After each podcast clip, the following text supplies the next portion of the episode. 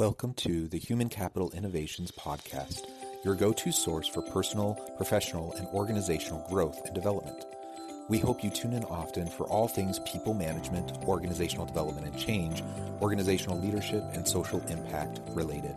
Maximize your personal and organizational potential with Human Capital Innovations Podcast.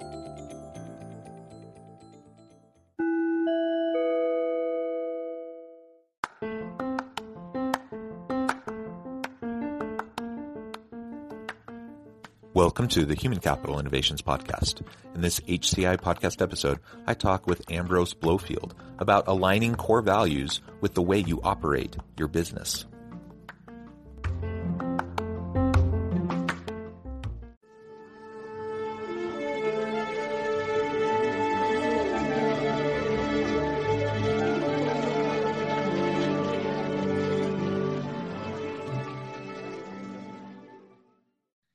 Ambrose Blowfield, welcome to the Human Capital Innovations Podcast.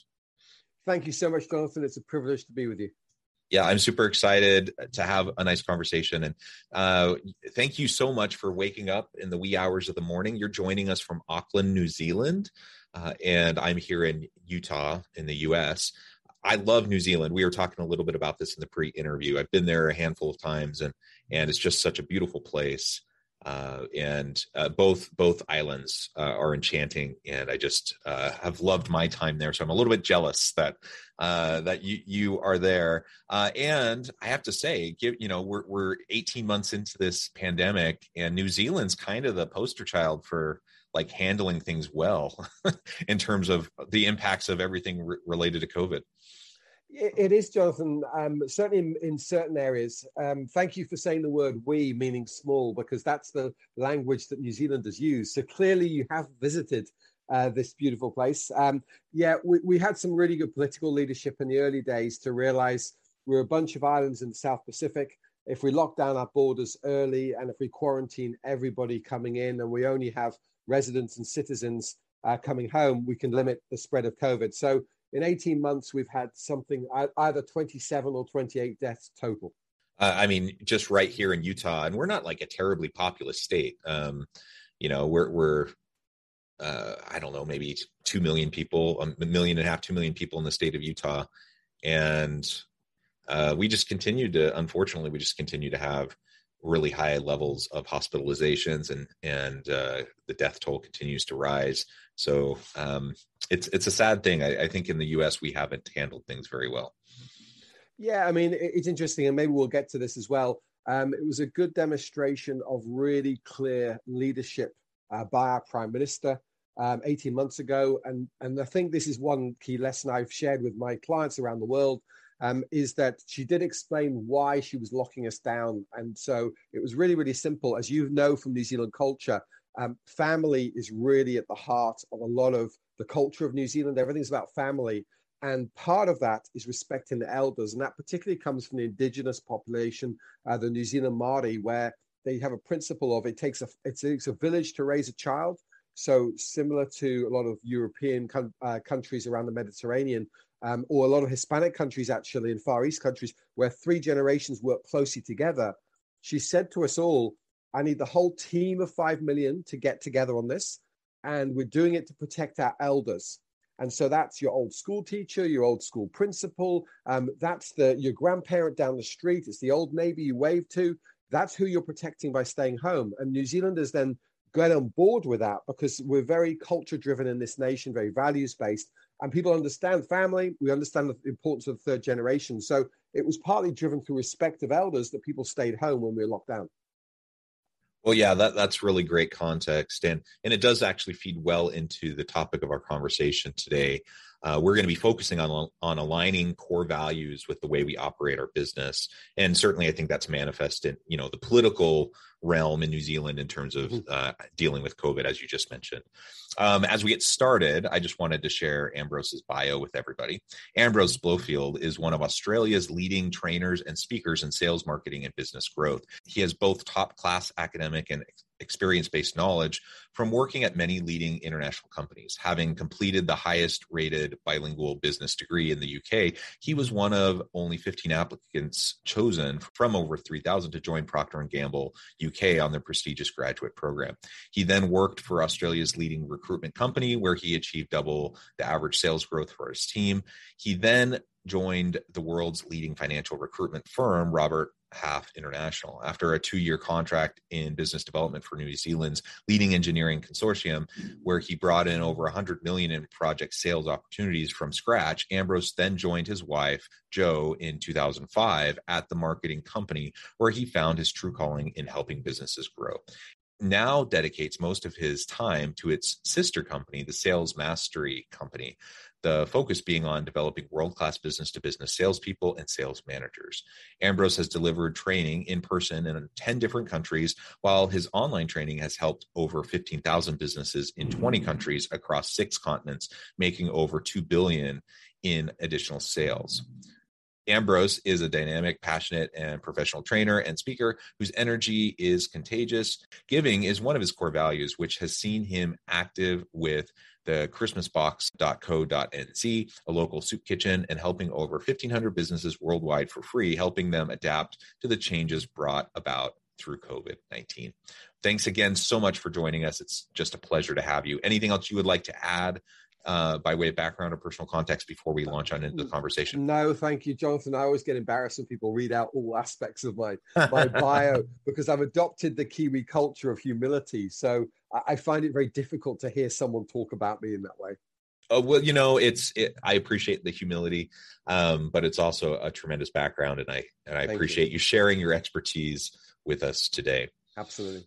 So, you know, as I as I framed in the in the outset, we're going to be talking about aligning core values. Now, you one of your core values is giving, and so at, yes. at the tail end of your bio, there's a little bit about that. Why don't you tell us a little bit more about some of those core values that you have, and then how those have translated into how you've run the businesses you've been involved with, and then we can zoom out and talk more generally about how leaders can uh, approach doing that within their own organizations.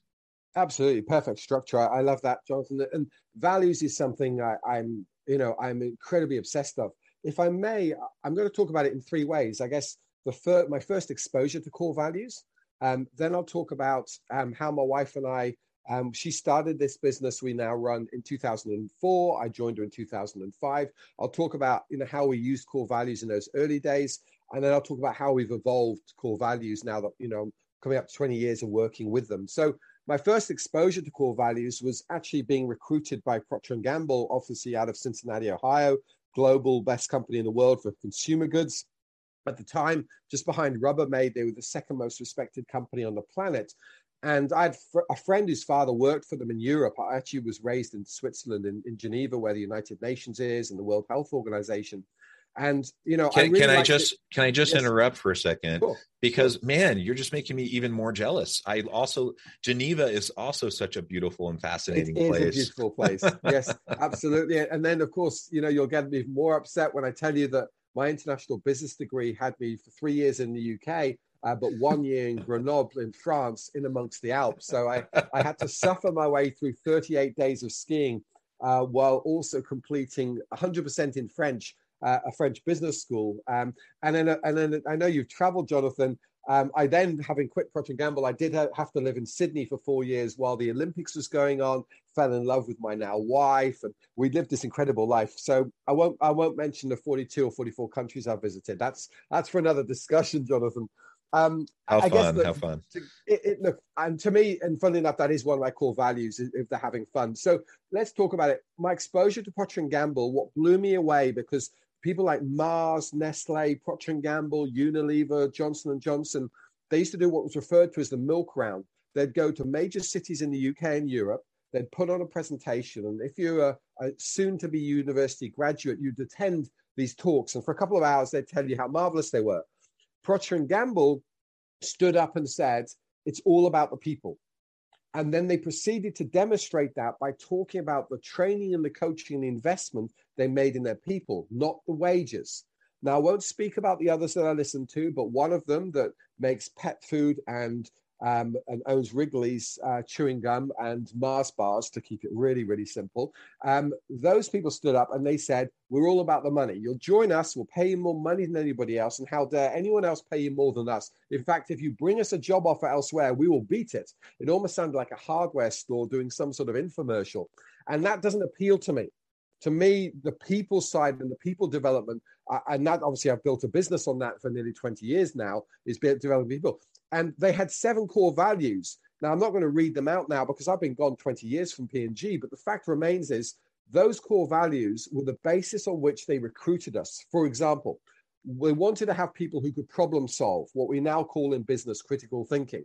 So at the interview stage, they would ask you a competency based question to see could you align to their values in problem solving? they would say, Ambrose, tell me of a time when you had to solve a problem. And I might have talked about the, oh, I remember backpacking through Europe when I was 17, and then my, my cousin and I got stuck, and, and we did this to overcome the problem with no money. And they went, great. So he can solve a problem. Right. Tell me another time you've had an example. Oh, well, I remember studying in France for a year and, and this came up. And this is what we did to solve the problem because we did the project for Renault motor vehicles. Oh, yeah, cool. Got it. What else? And so what they were using the core values for was to say, if you're not aligned to these core values, you don't even join us. Now, that's something I've taken with me because a lot of our clients are more small to medium sized businesses. So I often get to work with the business owner. And when they say to me, you know, what's your number one principle around recruitment? And I go, don't hire anyone who's not going to be aligned to core values because two outcomes are the only ones that will happen long term. Either they will self select out of your team and business or you'll kick them out and I've, as I've said to people over many years, and as you mentioned, I've trained about 15,000 businesses now. It hasn't ever not been the case. If someone comes in who is not aligned to the core values, or someone who you inherit in your team doesn't align to those core values, you're not going to promote them because they don't exhibit the right behaviors. They will cut corners, and either they'll jump out or you'll kick them out. And it's absolutely non negotiable. So you know, so that that's I guess and my exposure. Go ahead. Can, can we just? I mean, it, maybe maybe it's implicit in in uh, what you're saying, but to make it really explicit, that is really harmful to organizations when Massively. when you when you bring people in that don't fit with the core values.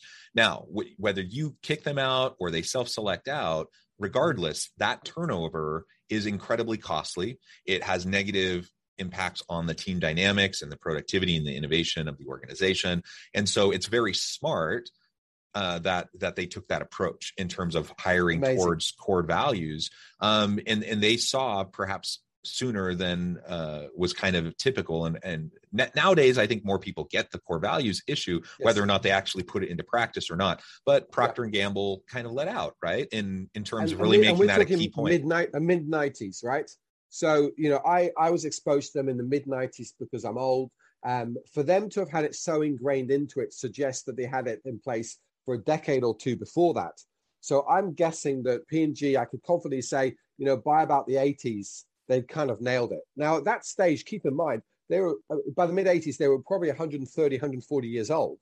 So they'd learned their lessons. They were already in 190 countries. So they'd certainly developed over time, a little bit like your podcast is in over 100 countries. They'd done good and, and lived by that. And I guess they'd played around with it. The thing that I thought, thought was amazing was when you did quarterly progress reviews or quarterly performance reviews with your manager and their manager, the nature of the structure of those was also aligned to the same seven core values. So it was the case of you couldn't get in without them but you couldn't stay without them because they wouldn't sit down and go, you know, what's your knowledge? You know, what's your GPS score? You know, how many, you know, how many degrees have you got? They, that was that was to get through the door to have a degree to get through the door. But the case was, we'll teach you what you need to know. We'll give you the skills, which they did. They'll give, we'll give you the knowledge you know, but ultimately you need to bring you. You need to bring your attitude and who you are as a person, and then we can shape you into what we need to shape you into. And, and I trusted that until my best friend moved to Sydney or was about to move to Sydney, Australia via Auckland. And I thought, you know what? I've just got to go and live in Australasia. I, I'd fallen in love with people in this part of the world and the pace of life. So I aligned to my core values around fun and spent 20, I've spent 20 years living in a place that's really fun.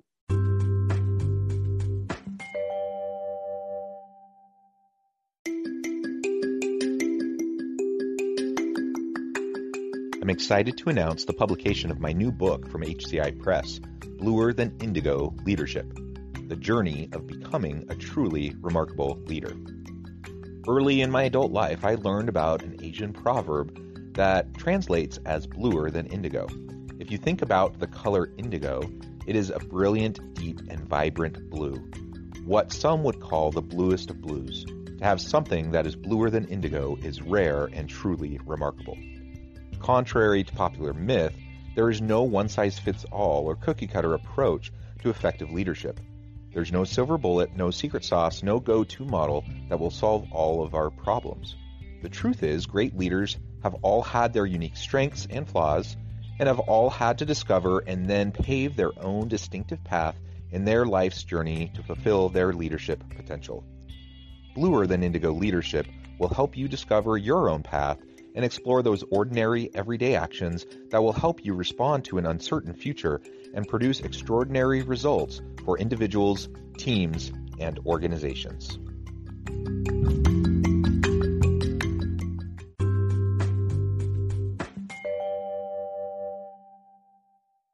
Yeah, well, well, I really love that. I mean, there, there's so much there that's just so important. One, you figured out for yourself what your core values were. I think that's super yes. important.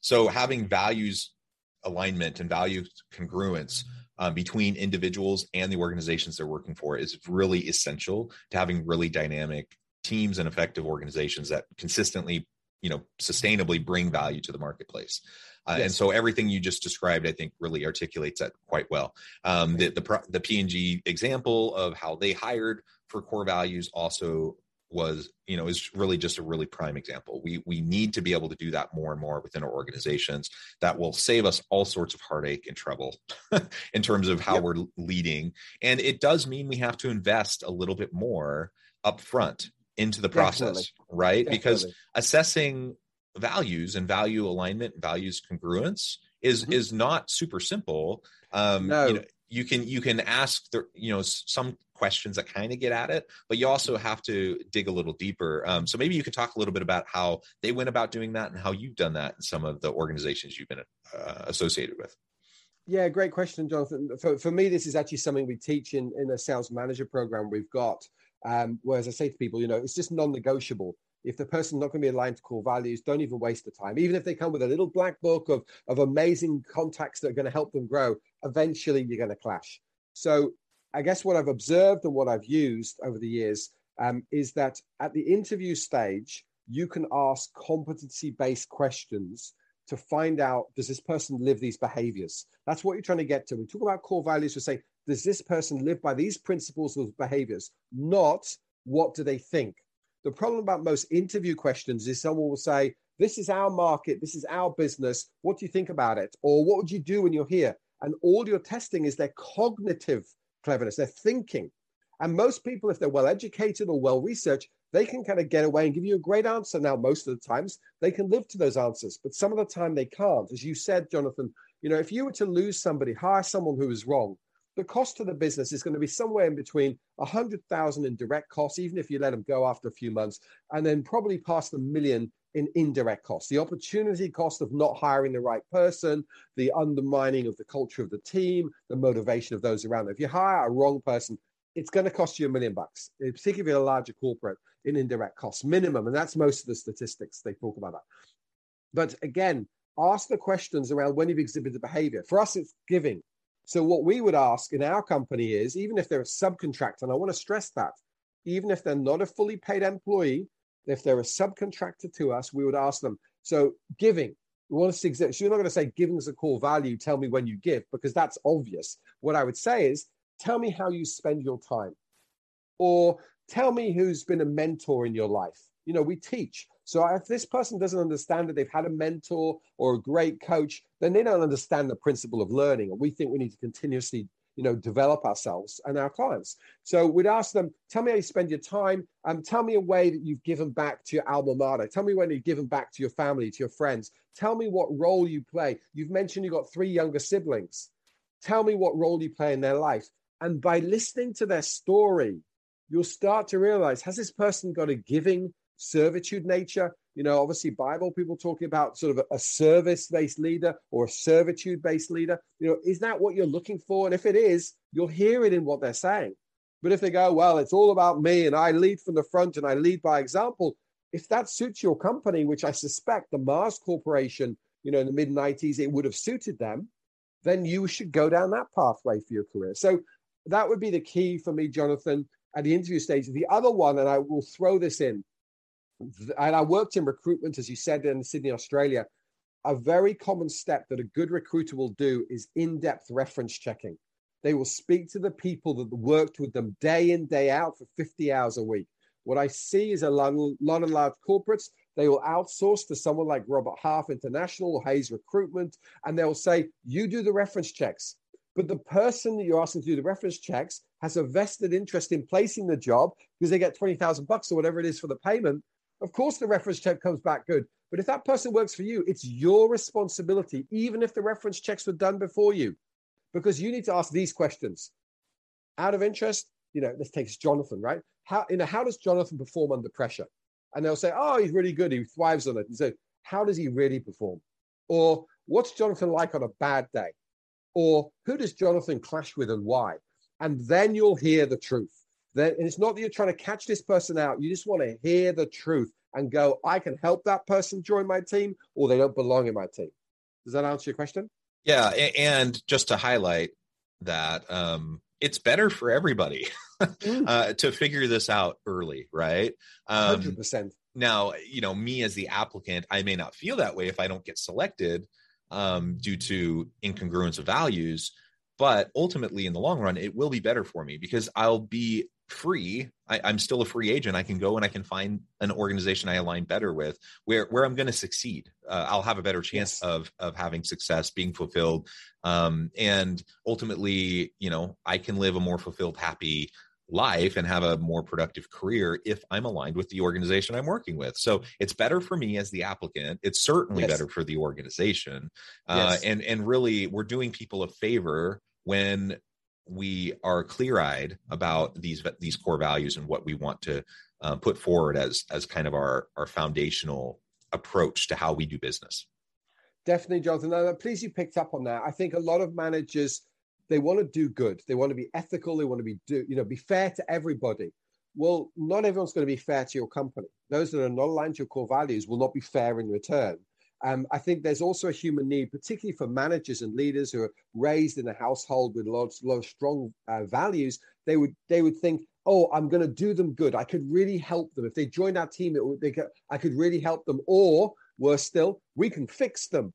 If we take this bad person who's got values of cutting corners or being unethical, if they're part of our moral and ethical team, that'll fix them well, you know what? If you want to fix somebody, go volunteer at the soup kitchen, go help out, you know, go help kids on the street corner who maybe not have had the privileges that you've had. There's so many ways you can help the world, but do not run your business and your team like a charity. Be profitable, give to charities, sponsor charities, volunteer to charities, but don't run your team like it. Yeah, yeah, well said. And and just bringing it back to what you were saying earlier, I mean, you do this is this is something that is being said from a someone who has giving as a core value, who has servant yeah, leadership as a core value. Mm-hmm. Um, so you're not just like some uh, harsh, uh, nope. soul, soulless, heartless capitalist. the, but, I'm, I'm, the opposite. Absolutely. I mean, I mean, in, in as you said before, what I'm, you know, what I'm most proud of um, in the 17 years of us owning and running this business together, because even before I joined my wife full time, uh, I was obviously doing extra work in, in the setup year of that. Um, for us, what I'm most proud of in the 17 years is the times we've given back. We had a deadly earthquake in Christchurch, New Zealand in 2011, where we lost 160 lives. And, and that's a lot for a country of 5 million. And everyone's, my wife used to live in Christchurch. She had friends whose, whose sort of houses were flooded and wrecked and everything else. And we put together a concert five weeks later in our province of Taranaki, New Zealand, to raise money for Christchurch. It was the main fundraiser. That's probably my most proud moment in business was that we had time and the skills to do that. Um, when COVID hit, we lost 65% of our income because no longer could I travel 100 nights a year away from New Zealand. Um, and a third of our business is online training and coaching. So we had enough to keep going, but a third of income versus you know the other two thirds we lost overnight tested us. But last year our goal was let's work out what minimum money do we need as a family to get through our year And then essentially, how many businesses can we help for free? The number we hit was 1,500. And our church was fundraising as well. And we said, well, the rest of our money we'll give to the church because the church was trying to have 20 million New Zealand dollars. So that's about 15 million US of, of impact into the community of Australia, New Zealand, South Pacific starting this year. So they needed to pay down their debt so they could start essentially start giving away 15 million a year. And we believed in that cause, and we know that they can do a great job with soup kitchens and other things to do that. Um, and so last year, even losing two thirds of our income, we went back as a family, sat down our kids, and went, kids, we've got skills, we can help people who can't afford help uh, to help them regrow their businesses so they can feed their families. We know how much we need to live and we know what our church needs to raise. So if we just do those three things, and that was nine months last year, it was one of the most enjoyable years with the least money in our bank account we've ever had. Yeah, and it really does highlight, you know, what brings what can bring the most joy and satisfaction in life and stuff and things and money really isn't it. I mean, people no. need it people need enough to survive to meet their basic needs to keep yes. you know shelter and food and um you know do those things and that's super important. And and and that's you know it sounds like one of the reasons why your family was focusing the way it was on on giving back even while you Absolutely. were in a time of need yourself. Um so that, so that's that's tremendous. And again all of this then feeds into how you know hopefully we're running our businesses. Now i'm not going to sit here and tell anyone else li- who's listening on on what those core values need to be for you. But yes. you need you need to stop and think and reflect and and have conversations with your team about you know what those core values are. If you already have some identified are you living up to them?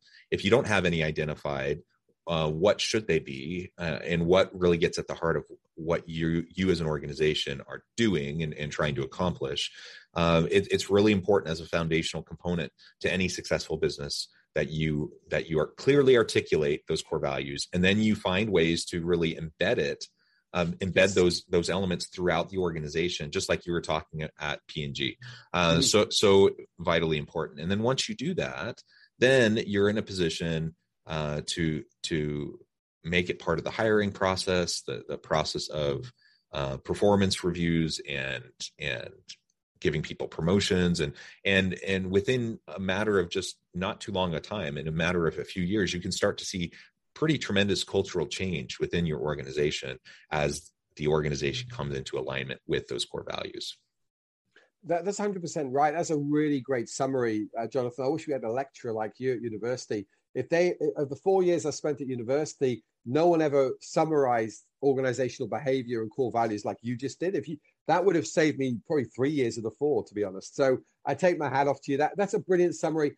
I guess I would also comment, if I may, you can have organizational core values. So if you're a large corporation with say a thousand or more workers, you can have organizational core values, and then your team can have adapted core values for your team. You know, I spend my time mostly coaching sales directors and sales managers and sales people. And obviously, those people are quite vibrant, pretty results driven. So, you know, they they could develop or evolve their own sort of team core values. Now, the key thing I want to stress is you can have your team have subtly different core values, but they cannot clash with the corporate core values. Think of it like a big family. You can't have a cousin misbehave. So you cannot cut corners and clash, but you can have subtly team ones because often what I get is I talk to, say, a sales manager, they might have 10 or 20 salespeople, and they go, Oh, look, our team are not motivated by the core company values. I wish we could have our own. It's like, you can get your team to buy into them, clearly define them, talk about what is right behavior and wrong behavior that's those values, but you cannot clash with the mothership. You can't clash with the corporate whole. Um, if they complement, you can have your own ones for your team. Yeah, yeah, well said. Well, Ambrose, it has been a real pleasure. I'm noting the time, which has just flown by. Um, I need to let you go and, and get on with your busy day. Um, but I really appreciate all the insights, the wisdom that you shared. And before we close today, I wanted to give you a chance to share with listeners how they can get connected with you, find out more about your work, your organization, your team, and then give us a final word on the topic for today. Awesome. Thank you, Jonathan. And again, it's been an absolute privilege. I love, I'd, I'd have happily sat here and listened to you, to be honest. Um, so thank you so much. If they can spell the name Ambrose, which is A M B, then Rose like the flower, and then Blow Field, which is as in the wind blows and in the field like you run through. They can find me on LinkedIn. Alternatively, my main business is salesmasterycompany.com. And if people go into the free stuff, so if you go to salesmastery.com into the free stuff, there's some downloadable tools there for leadership. And I'm inspired by this and giving, giving is a core value. What I'm going to do, Jonathan, is I'll create a free tool in there about values and how you can actually create a short list and discuss it with your team. So I'll create a download there for people to get access to it. And in that way, we can give away and help people grow and be great leaders and great managers and build great prosperity around the world. Wonderful, beautiful. Thank you so much, Ambrose. It has been a pleasure. I appreciate everything that you shared. I encourage listeners to reach out, to get connected, find out more about what Ambrose and his team can do for you. And as always, I hope everyone can stay healthy and safe, that you can find meaning and purpose at work each and every day. And I hope you all have a great week.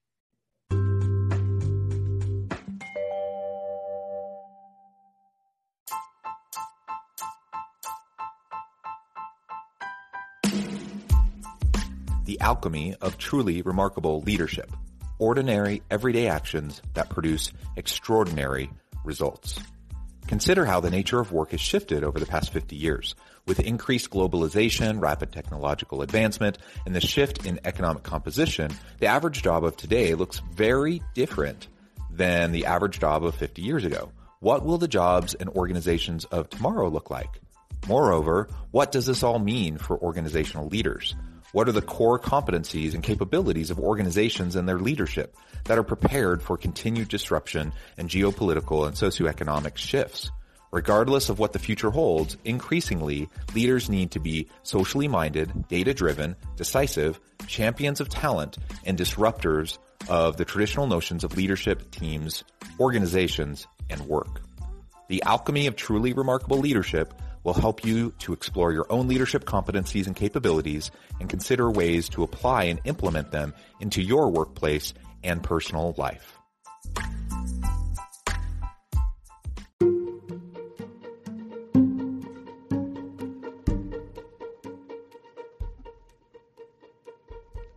Check out Human Capital Innovations magazine, Human Capital Leadership.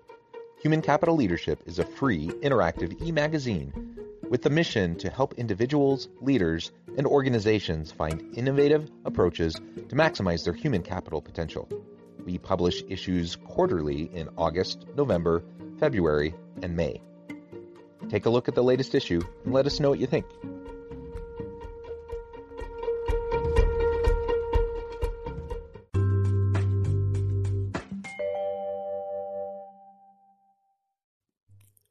Thanks again for joining us for this episode of the Human Capital Innovations Podcast.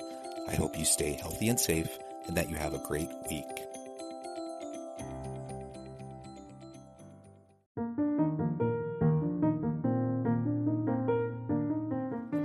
Check out our new weekly LinkedIn newsletter, Alchemizing Human Capital, exploring industry trends via original research and interviews with executives and thought leaders from across the globe.